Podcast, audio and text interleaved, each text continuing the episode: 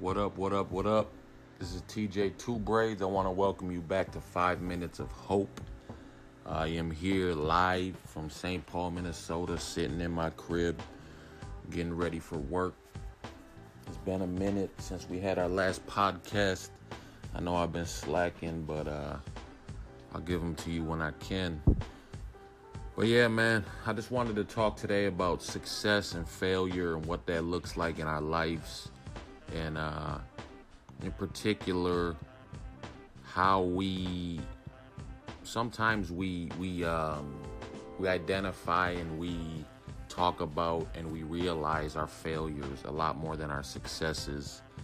And if we get into habits like that, it can be detrimental to our mental health, to our emotions, uh, to our success, to the dreams that we have.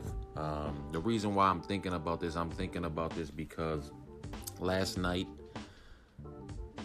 my basketball team that I coached, the Little Earth Red Bears 18U boys team, we had our playoff game and we lost 60 to 59. We had the ball and we just couldn't make the shot to win the game. Uh, you can't ask for a better outcome. You can't ask for anything more than to have the the ball in your hands with the game on the line, and sometimes it just doesn't work out for you. And uh, there's nothing to be ashamed of about that. But when you think about that, you know, in the moment, especially when you're the coach or the player, you're you're like, dang, we messed up, we tricked it off.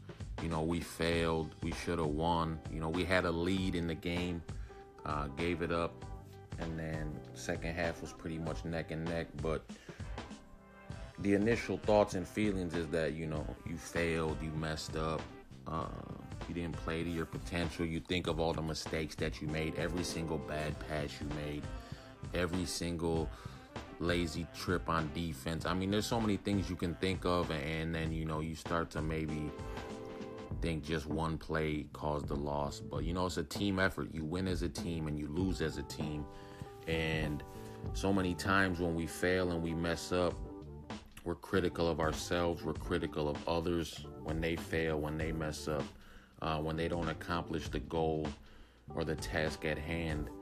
But and we spend so much time focused on it, you know, on our mistakes and on how we could have did things differently this way and how we could have did things differently that way.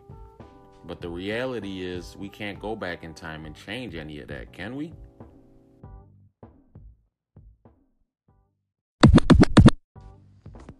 Nah, we can't change it. You know, the Bible says that any man who puts his hand to the plow and looks back isn't fit for the kingdom of God. And you can take that any number of ways, but when you're out doing your work and you're out doing your business, and in this case, the example given is a man working a plow in the fields. You know, your job is to continue plowing forward. You can't look back and see about every tiny little mistake, and the line ain't gonna be perfectly straight when you're plowing.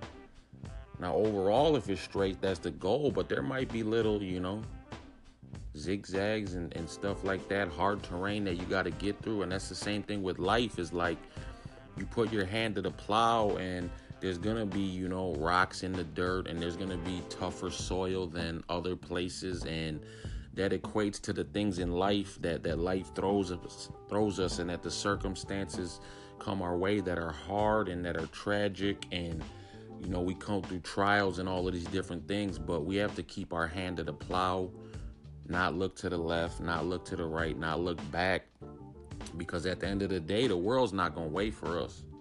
You might have messed up yesterday last week last month last year but you still got a job to do you still got a school to go to you still got a family to provide for bills to pay or relationships to work out, whatever it is that you do in life, you still got to do it. The world's not going to stop and press pause for you.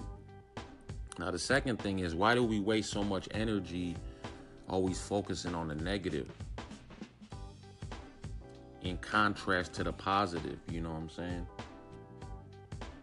We beat ourselves up for the choices that we make that were bad, the mistakes that we made that we shouldn't have made the things we, we did that we knew better that we shouldn't have did.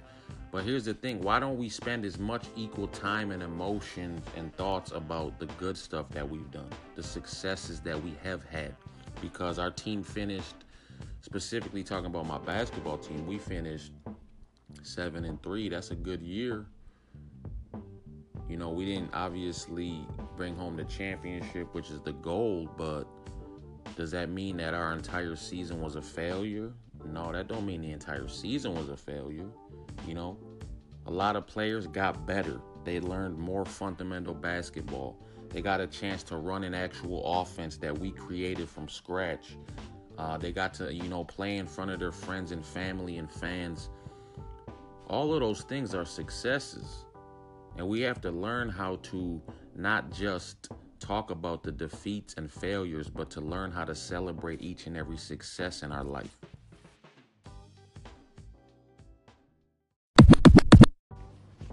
And I'm thinking back as a kid in my own life, and uh, I didn't always get told someone was proud of me, or at least I don't remember.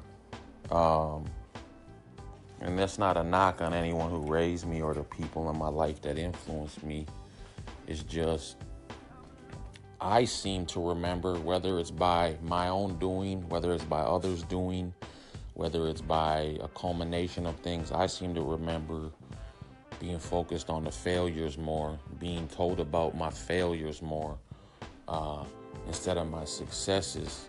And maybe I had more failures than successes, which probably was true growing up because I was a knucklehead. But the thing is, when someone would tell me they're proud of me, that meant a lot to me. When someone would tell me, you know, you did a good job and I'm proud of you for the things that you have done right, that means so much to people.